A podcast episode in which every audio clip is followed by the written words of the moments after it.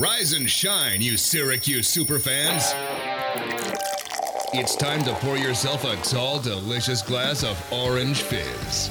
Syracuse recruiting news, insider information, latest SU buzz. The Syracuse blogosphere comes to life on the Central New York airwaves. It's Fizz Radio. It's Fizz Radio here on the Score 1260. Ian Unsworth and John Eads with you today, taking you all the way up till 10 o'clock. Remember to check out our website, orangefizz.net, for all the latest Syracuse recruiting news and coverage, and also follow us on Twitter at OrangeFizz, where we're keeping you locked with all the latest updates. So, John, big week, maybe not the week we expected for Syracuse sports, as the women's lacrosse team topples in the national championship game. A famous, famous basketball coach headed to retirement after this year. And also, we'll, of course, we'll have our Fizz five star review, checking out the latest on the top prospects Syracuse has to keep an eye on. But let's start with Coach K. The big news coming out on Wednesday Mike Krzyzewski, after 41 seasons at Duke, the winningest coach in D1 basketball history, led the Blue Devils to five national championships in four different decades, is retiring after the 2021 22 season. Yeah, I didn't really see this one coming. You know, I was kind of just scrolling through Twitter yesterday, you know, just bored. And oh, Coach K's retiring on Wednesday, June 2nd, and middle of the day. Kind of random, kind of like Roy Williams, North Carolina's head coach, who retired, what, a couple of months ago by now. Um, so random, unexpected, I think, from everybody, but I'm glad he's at least playing one more season next year instead of, you know, ending it right now. I think uh, the the way the, the way that 2020 ended, he has a bitter taste in his mouth. He wants a revenge tour, quote unquote. So um, it'll be interesting to see how that all plays out next season. Yeah, Coach K put out a statement saying he views today, well, making that Wednesday, as a celebration uh, his time at West Point and Duke has been amazing. Also with the U.S. men's national team, uh, he's been blessed to coach some of the finest young men and greatest players in basketball history. And Coach K, now stepping down, will leave the throne to Duke associate head coach Jon Scheyer, who played for K for four years in 2006 to 2010, and he's officially the successor. The athletic department pretty much figured that out immediately after. But let's let's sort of circle back here to the important thing. Coach K has one more year to go against Boeheim in the Dome, and it's one more year for Syracuse to finally get its licks off against Duke. Because it seems like every year, at least for the past couple of years, Syracuse has been getting shorted against the Blue Devils ever since that block charge call back in 2016. Yeah, I mean, they could really use a win, and they'll have two opportunities, right? One inside Cameron Indoor, and then one back in the Carrier Dome. Unlike some years, they only get one game against the Blue Devils. So next year we'll have two, and uh, you know, Co- Coach Boeheim would surely love to send off his old friend with a loss in one of those two games. Hopefully at the Carrier Dome. I'm sure that place is going to be absolutely packed and bumping in the fall, but with this news, we, we should probably transition to, I guess, the inevitable question here. With Williams gone, and Coach K gone, when do you think Boeheim finally pulls the trigger on that retirement? Because in the past, you know, I thought we thought uh, six, seven years ago when he named Mike Hopkins the head coach in waiting, kind of like they're doing right now with Coach K and his former player. Uh, we thought maybe he would step down and move on to greener pastures then, but is this maybe the time in the next couple years now that these two other guys are stepping out? If Buddy's still here, it might not be the time. And uh, the father son dynamic has a lot to do with whether Boeheim stays or goes. Coach Williams and Coach K. Williams said it explicitly, K not so much, but the, the rumblings have been there that both of these guys are not accustomed to sort of the new way that recruiting is happening. And both North Carolina and Duke have had teams in the past couple of years that have struggled. Coach Williams had a ton of talent this year, lost in the first round of the NCAA tournament last year. North Carolina was a bottom feeder in the ACC. Same thing with Coach K. Plenty of talent this year, struggles with Jalen Johnson being on and off the floor. He leaves the team, and Duke underperforms, doesn't make the tournament, and unfortunately had to bow out in the middle of the ACC tournament after a positive COVID test. It looked like the Blue Devils were streaking there for a second, but overall, I think Williams and K are leaving basketball because, one, first of all, they've both had great careers. Let's definitely recognize that. But also, at a certain point, it's tiring for these guys to get out on the road every single April, May, June, July, August, and just watch random high school kids play basketball games. Then you also have to cater to them too. Now you also have to deal with professional leagues offering guys gobs of cash. Re- the recruiting world is rapidly changing, and Coach Williams and Coach K, you can't blame them. They just don't want to have to keep up with it. Yeah, the sport as a whole is so different. Like you think back to 2016. I mean, there was no transfer portal. There wasn't any discussion of high school kids skipping collegiate play to go pro. Uh, you know, the, the, the summer league AAU wasn't what it is now, I would say, especially with the overtime league now and the G League and all that stuff. So it is a lot to handle. I think Boeheim has done well. He's, I mean, dealt with the pandemic, right? I mean, they all did, but he specifically dealt with the pandemic, and Syracuse was one of the teams that was hit pretty hard by that as a whole. So I'm with you. I think that as long as his sons are at Syracuse, he'll be there. But what what is your time frame, perhaps, for him? And uh, what do you think about that? Maybe potential next coaches.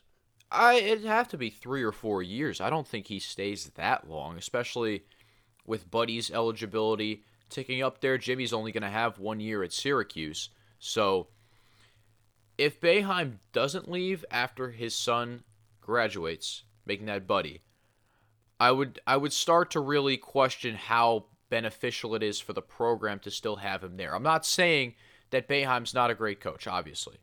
He's had plenty of legendary years at Syracuse, but at a certain point, new options start to you start to have to look at stuff in a futuristic manner, right?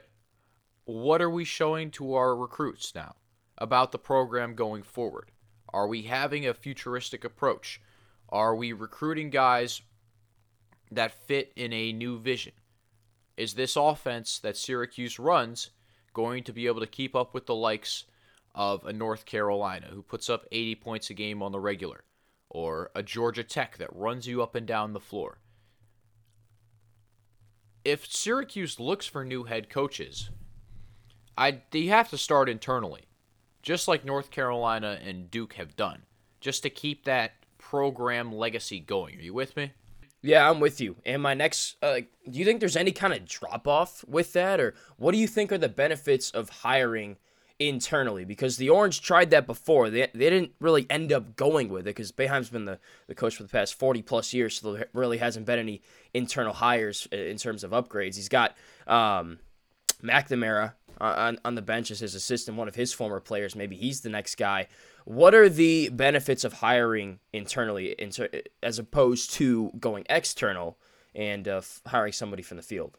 Internally, the players are staying in the same exact system.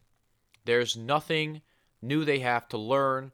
Maybe there's a few s- small minor tweaks, but there's barely any adjustment for the, the current players and the recruits coming in. If a new guy, uh, whether it's Adrian Autry, GMAC, um, whoever you can think of, if if one of the assistant coaches takes over, it's an easy transition. There's no maybe they get a pay raise, but there's no big contract negotiation that has to occur.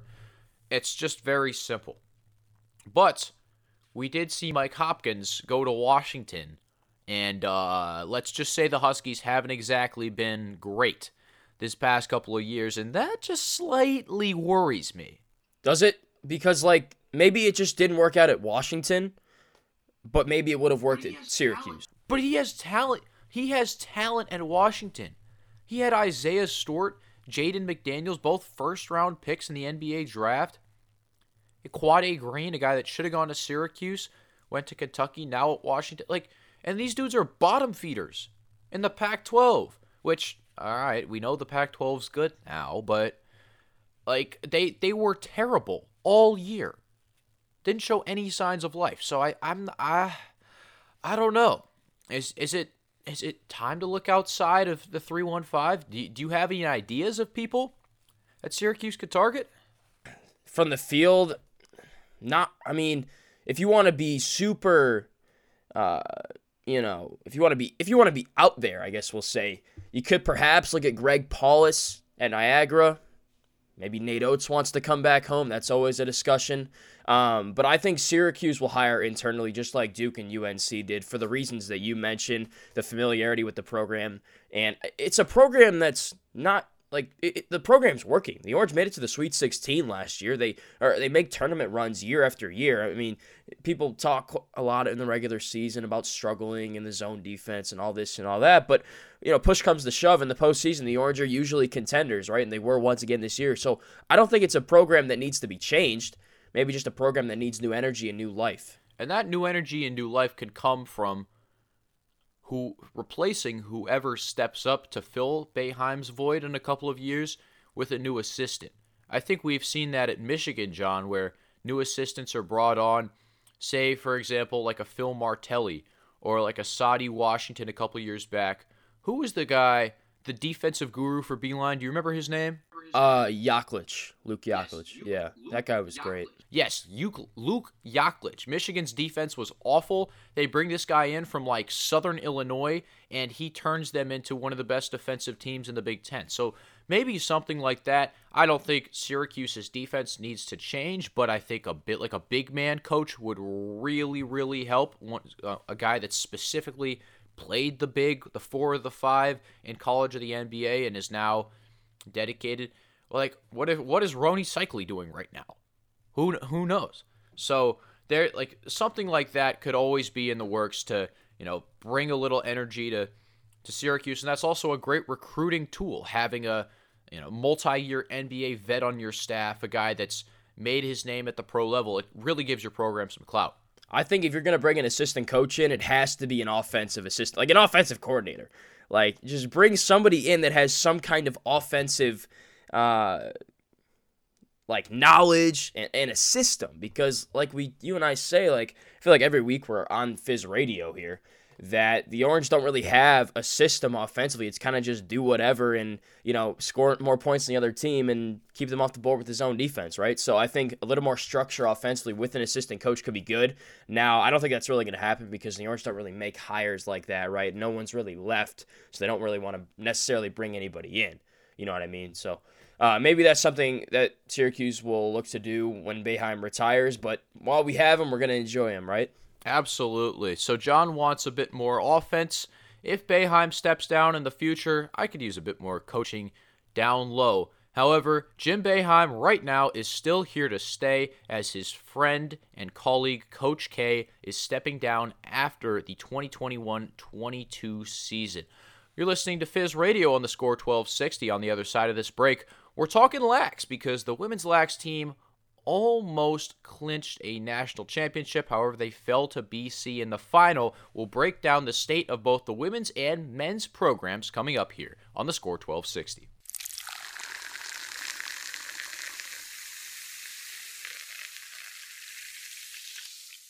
Back here on Fizz Radio, Ian Unsworth and John Eads with you until the 10 o'clock hour. Remember, check out our stuff at orangefizz.net and also on Twitter at orangefizzjohn.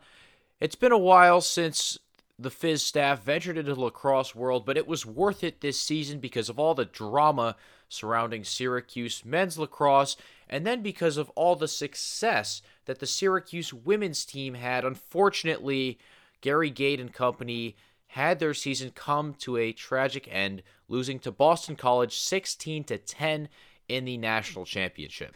A magical season, a magical run. I think the Syracuse women's lacrosse team was the best kept secret. I think they're quietly one of the best teams that this athletic program has, if not the best. I would go as far to say that. Uh, now, you and I were following them pretty closely all season, so we were pretty much tuned in from day one on, on this team. But what fans don't really know about the Syracuse women's lacrosse team is they lost two of their best players to torn ACLs throughout the season and at really crucial points in the season.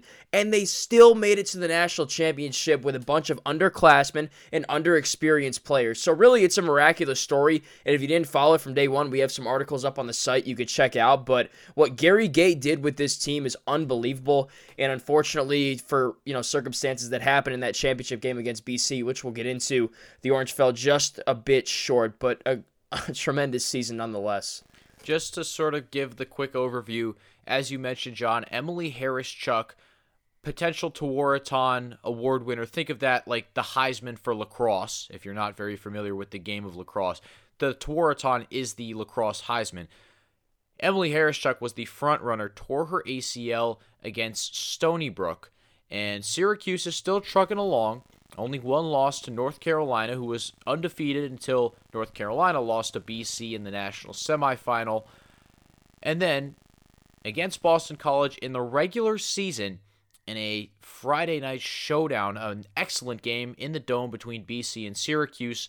Megan Carney goes down in the beginning of the second half. She was Syracuse's leading scorer, tears her ACL. So Syracuse down its two best players, I think most would say. Makes a miraculous run, makes it to the finals of the ACC tournament, beats BC on the way, drops to North Carolina, and then blazes its way through the NCAA competition until falling to BC in the final. But John, you you said that Syracuse had some up and coming talent, and it really reared its head.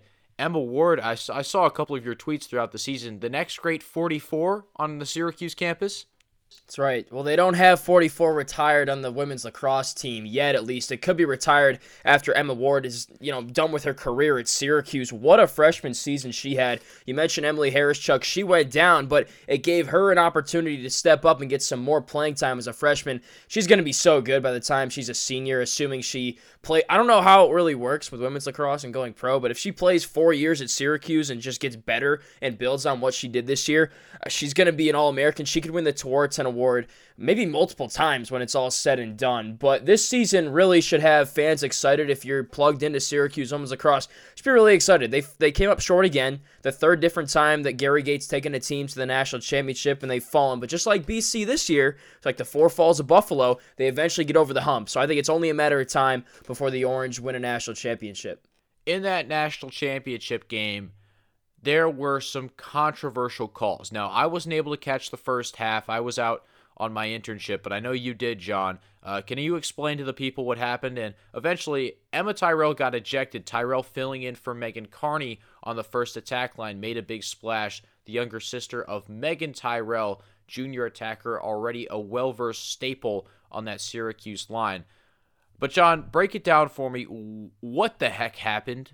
Right. So 16 to 10 was the final score line, and this happened on a Saturday, Sunday. Yeah, sun- Sunday last week. So if you look at the box score Sunday, um, you know, it reads 16 to 10, and what you'll see is that Boston College dominated in the second half. It was 9 to 8 at halftime. They ended up coming out and getting a 7 to 2 scoreline in the second half. And really, I think the big reason why Syracuse lost is because Emma Tyrrell only played 15 minutes out of 60. She got two yellow cards in the first 15 minutes of the contest. And in women's lacrosse, if you get two yellow cards in the game at all, you're ejected from the contest. And this happened so early on in the game. And it didn't hurt Syracuse early on. They still found ways to score. They still found ways to be productive offensively. Uh, 9 to 8 was the score going into the half, right? So it was still super close. But eventually, you're going to run out of answers. You're going to run out of ways to score and keep up with the Eagles, and that's really exactly what happened. You also got to tip your cap to the to the Boston College goaltender Rachel Hall. She played a spectacular game. Uh, stopped several key chances that could have been goals for the Orange.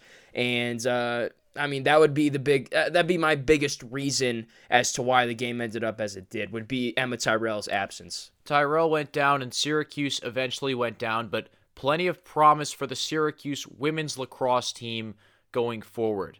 But I want to flip sort of over to the men's team now because there's a lot of questions going into this next season, and it starts at the top for the men's squad with John Desko entering his 24th season as the head man. He said he has no plans to step down, but there have been rumblings, and Syracuse might not be in a financial position to go find a new head coach, but with the Scanlan scandal, oh, that's a tongue twister. With just the, the underperformance of the team with so much returning talent, I think there are some fans out in the 315 that are a bit disappointed with Desko. I'm just confused. Like, I just don't understand.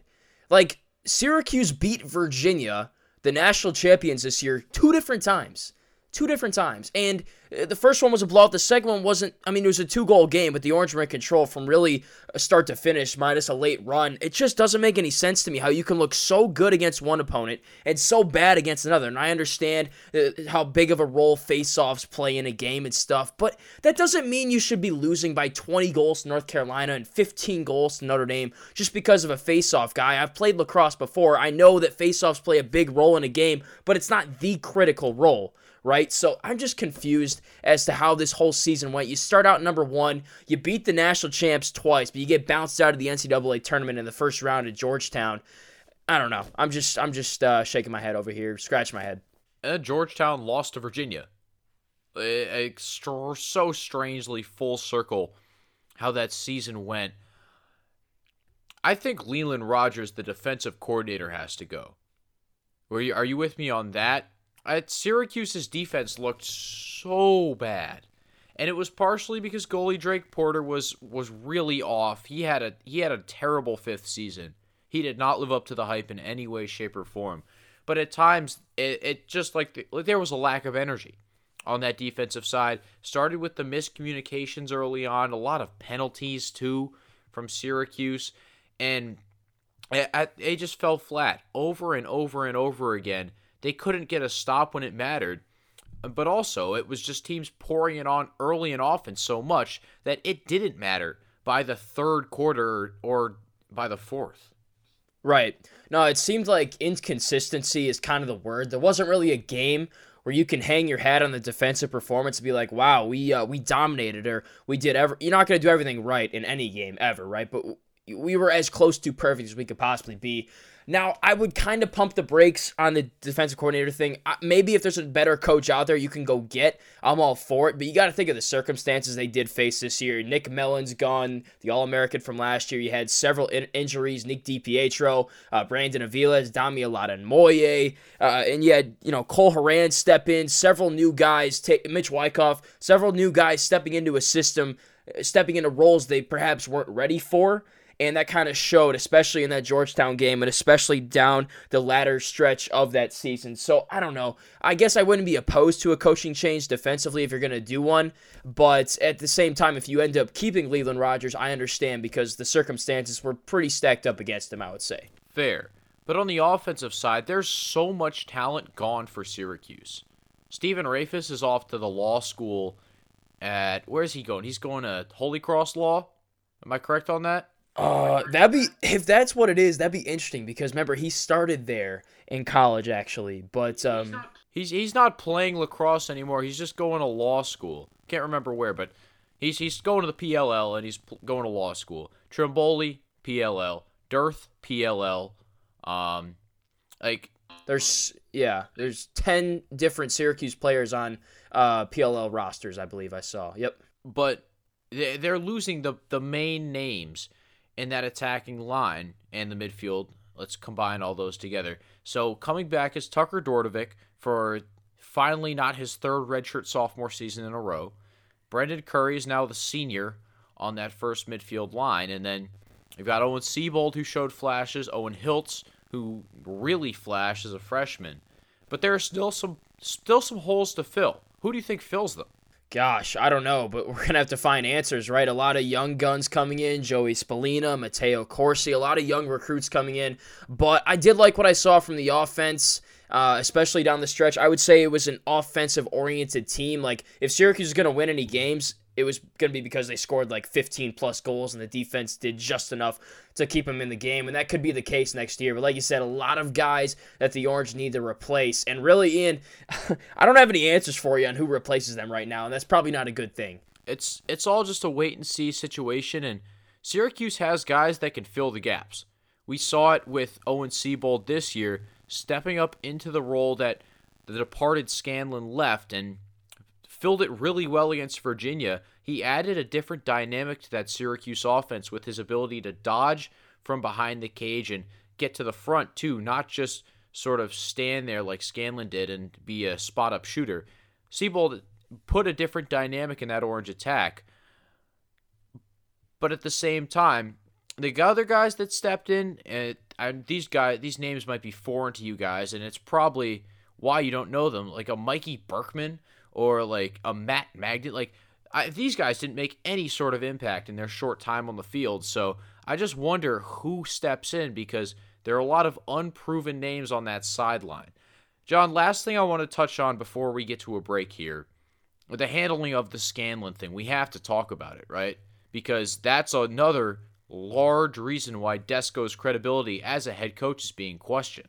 Yeah, and I don't. I mean, what what do you what do you think though? Because from my understanding, a lot of it was just he, he had to reinstate Chase Scanlan because of Title IX stuff, and then obviously the communication, the social stuff, really everything around the situation was handled so poorly by the athletic department. It's kind of embarrassing. Um, but at the end of the day, I don't think there's any kind of grounds for any kind of action there. The whole thing was just super um, mishandled, foggy, I guess we'll say. Open for uh, uh open ended, open for interpretation. Just weird. I don't know. I'm running out of adjectives here, Ian. What do you think? I, I like your Mad Libs there. You're just brainstorming smorgasbord of adjectives because I'm I'm with you. It was not handled well. There were so many different streams of information coming from different people, and it just let the rumor mill go wild. Syracuse should have put out a statement immediately, and they didn't. Uh, the players were the first people to really make a statement from Syracuse by refusing to practice. Like that was the first thing that came out of Syracuse was the players saying, "We're not practicing if Scanlan's at Manly Fieldhouse." The the athletic department should have stepped up quicker and released something because having inside lacrosse reporting on it first and having Twitter trolls all over the place is not the way to handle something like that. And then to have John Wildhack hold John Desko over the open spit and say, You're going to deal with this. You can have your SID in your press conference sort of saying, No, you're not going to answer that question. But it just makes you look even worse. So it, yeah, I'm, I'm with you. Desko was hung out to dry, and it's his he, his statements didn't look good at all. But he he was just between a rock and a hard place. You can't do anything in that situation besides just bite the bullet. Yeah, they don't really script, you know, domestic violence, abuse, player getting suspended in the in the coaching itinerary. But it's just kind of funny in all the press conferences they did. If you so much as mentioned Chase Scanlan, didn't didn't matter what the question was about, you were getting shut down. Uh, so that was kind of funny to monitor as the season winded down. And really, it's just it's just shame. It really is because uh, you got to think that this situation in totality played some part, some kind of role in Syracuse's disappointing end of the season. Um, so it just is what it is, and hopefully the Orange, hopefully the athletic department learned a lesson. One and two, Syracuse can figure this problem out and come back next year even stronger. I don't know what the, um, you know, what the situation with Chase is and what his future with lacrosse or you know life even is, but I guess we'll find out. I will say John Desko won the award for worst press conference of the year, and it, it, it was not even close. Well, oh, I mean, uh, Boeheim's got an argument for for that award actually. Well, Bay, Bay at least Boeheim was entertaining. like, yeah. the, Desko shut everybody down. Please refer to my opening statement is a is a low key trending meme now as we transverse into the summer here. It's gonna be my senior quote. But that's gonna do it for that's gonna do it for our lacrosse talk on Fizz Radio. We'll have the five star review after the break. You're listening to Fizz Radio on the Score 1260.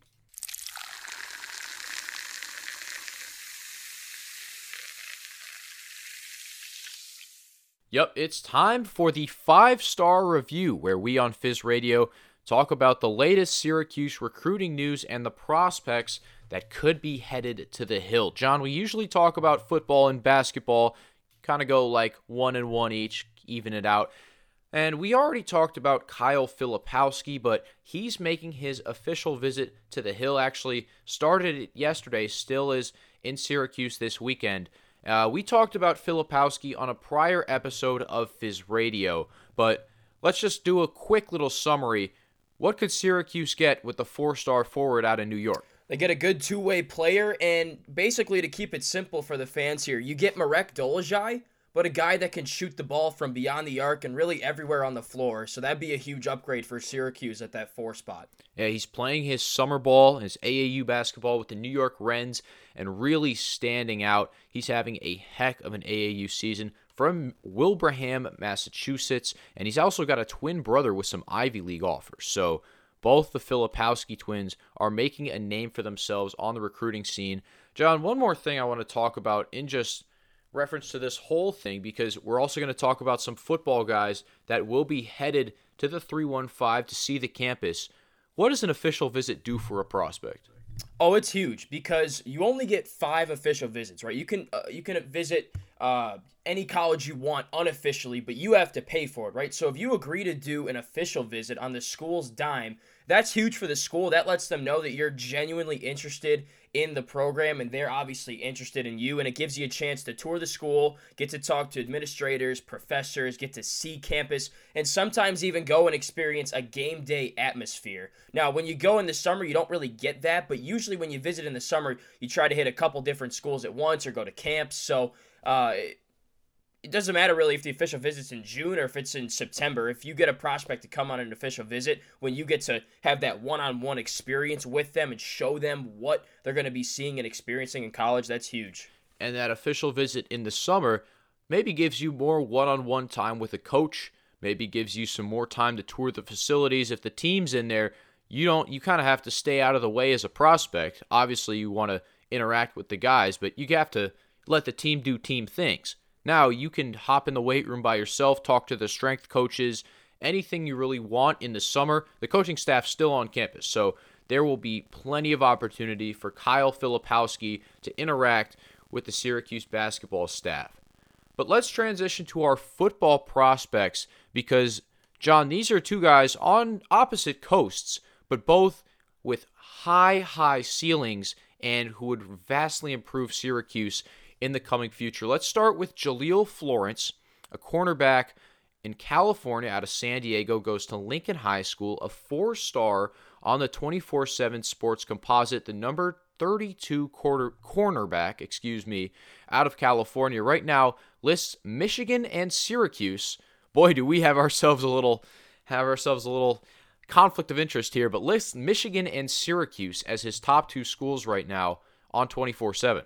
And uh, Damon Amendolara, our uh, the guy that runs the the Fizz site for Fizz Nation out there, he wrote an article uh, talking about Florence and his just some quotes on Michigan and on Syracuse. He's actually going to visit the Wolverines June 11th, and then two weeks later he'll come to the 315 all the way from California, which is kind of crazy. He's going to, you know, kind of spurn all those Pac 12 programs and come to this side of the country to visit a college. He's also got offers from Oregon and Washington, so he has options to stay home, but he's also kind of trying to look at places away from home. So Michigan and Syracuse, two to look at there. And Syracuse has a legitimate chance in this recruitment. And just like Jacoby Spells, who we'll get into in a second, the Orange got Deuce Chestnut last year. He was a four, three slash four star corner, an elite cornerback. If Syracuse can recruit any position on this team that's been successful, it's defensive back. So let's see if uh, perhaps Syracuse can steal another one from the West Coast. And Syracuse keeps having success with these taller corners. Melifonwu standing at 6'2", Trill Williams also a six foot plus guy. I, I like what Dino Babers and his secondary staff are going after when they go offer these corner prospects, not the small dudes that can be, get beat by a tight end, get beat by a bigger receiver. Both Florence and Spells over six feet. John, watching the film, the first thing that stood out to me was Florence's speed, and he's a track star too. Runs an 11 second 100 meter dash, and it really showed on the film.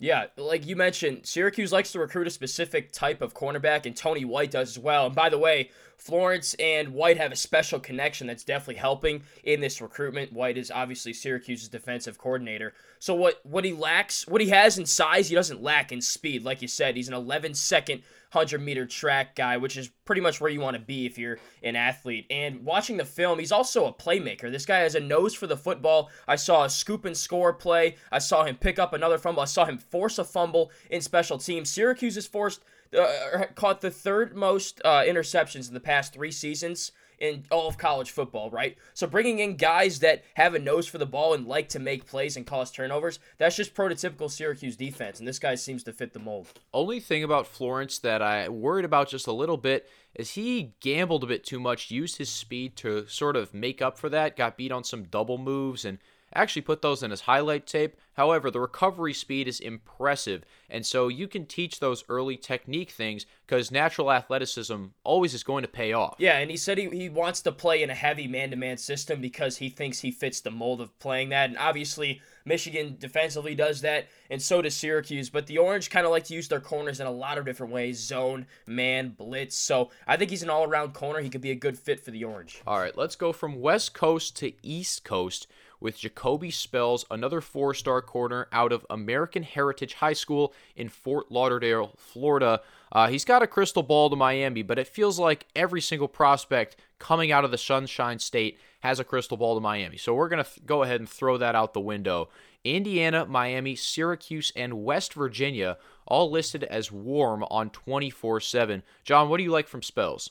I like a lot. I mean, we talk about how Florence is fast. Well, Spells is even faster. He runs a 10 7 9 100 yard dash. And on the film, that really shows up. This guy likes to get involved, he likes to get his hands dirty. He's actually also a former receiver and that actually helps him out playing corner because he's more aggressive in those 50 50 ball situations. And he plays at American Heritage in Florida, so he's playing against the top competition. And on the scouting report on 247 Sports, they have him as a, they have him pegged as a round four to seven pick potentially, and his speed is a 10 out of 10. So um, even if he is kind of raw at the cornerback spot, you'll gamble on that speed and athleticism. He's a guy that's going to get a lot of opportunities to defend passes because across from him at American Heritage is Earl Little Jr., one of the best cornerbacks in the entire nation. So Spells might be that guy that gets picked on, but I think that's a positive because, as you said, not a ton of experience playing at the cornerback spot, but I think that receiver experience helps a lot because he reads routes really well. He breaks on the ball extremely well, and he can lay the boom.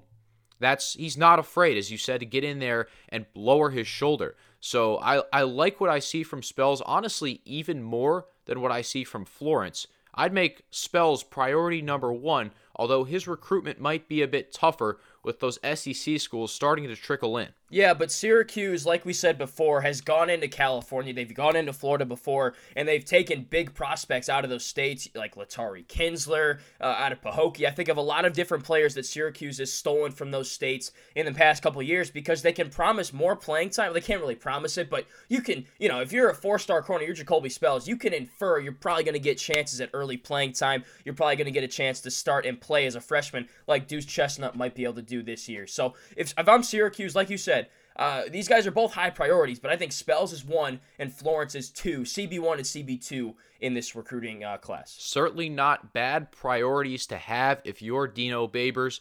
So Jaleel Florence and Jacoby Spells are our football prospects to watch. Florence is heading to the Syracuse campus in just a couple of days, and Kyle Filipowski on site as a basketball recruit for Jim Boeheim and Company. That'll do it for the Fizz 5 star review. We're taking you home with Fizz feedback after the break.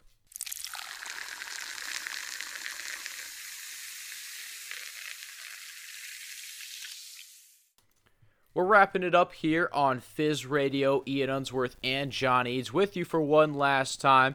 And it's time for everybody's favorite segment, Fizz Feedback, where we post three Twitter polls on the Bluebird at Orange Fizz, and you guys get your chance to re- vote, reply, respond, give us your takes on our opinions. So, first Fizz feedback question, John.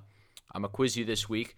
Now that Coach Williams and Coach K have retired and or slash are planning to retire, when do you think Coach Boeheim steps away from Syracuse? Is it A after 2021-22, B, after 22 23, C, whenever his sons leave, or D, other. I gotta admit, I, I made these answers, and this is pretty stupid because whenever his sons leave would technically be 2022-23, right? If if Jim or if Jimmy's done and then Buddy's done after you know senior year and two years, so I'll go whenever his sons leave. Really can't go wrong with that one. 50% of Fizz Nation agrees with you. Whenever Jim Boeheim's sons leave the hill, so will the legend Jimmy B. I, I would say that's a very accurate assessment. We got one vote for other, or we got 5% of a vote for other. I, I, I think other believes Coach Boeheim's just going to immortalize himself at Syracuse history. And, like, He drank from the fountain of youth. whatever it is, it's like, you know, the Sith Lord in Star Wars? Like, it doesn't matter. Coach Boeheim might retire, but he'll just have some voice speaking to GMAC, and it's just going to keep going like that. All right. Next poll. Do you think that the Syracuse men's lacrosse team needs a change in leadership? Yes, no, or can't decide? I'd say no. Um, change in leadership in terms of the head coach, no. You and I discussed perhaps defensive coordinator. I also think no. So I'm going to go no across the board. All right, you were way off on this one, and I'm not going to lie. I, I know I'm going to be way off on this one because people are irrational. I'm sorry. I'm, I'm not to lie. I voted no on this poll. I distinctly remember clicking it. But you and I are in just 13% of Fizz Nation that thinks John Desko should remain the head coach of Syracuse lacrosse. 80% of Fizz Nation says Desko should be out the door, and 7% couldn't decide. What say you? What say me is that he's one of the most legendary coaches in the program just because he has one offseason, which he made the NCAA tournament. He beat the national championship team twice. Like, that's a down year, quote unquote. I understand this was supposed to be the best team in the country. They came into the year number one and all that good stuff. But, like, rankings don't determine the national champion. If they did, the season wouldn't even be played, right? So it was a bad year.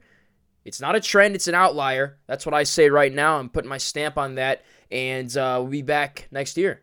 You realize there have only been four coaches in the history of Syracuse men's lacrosse, right? Right. So, you know, one bad year, people are like, oh my God. All right, so sticking with the lacrosse and uh, and basketball theme of the theme of the hour here, which SU athletic team will win the school's next national championship?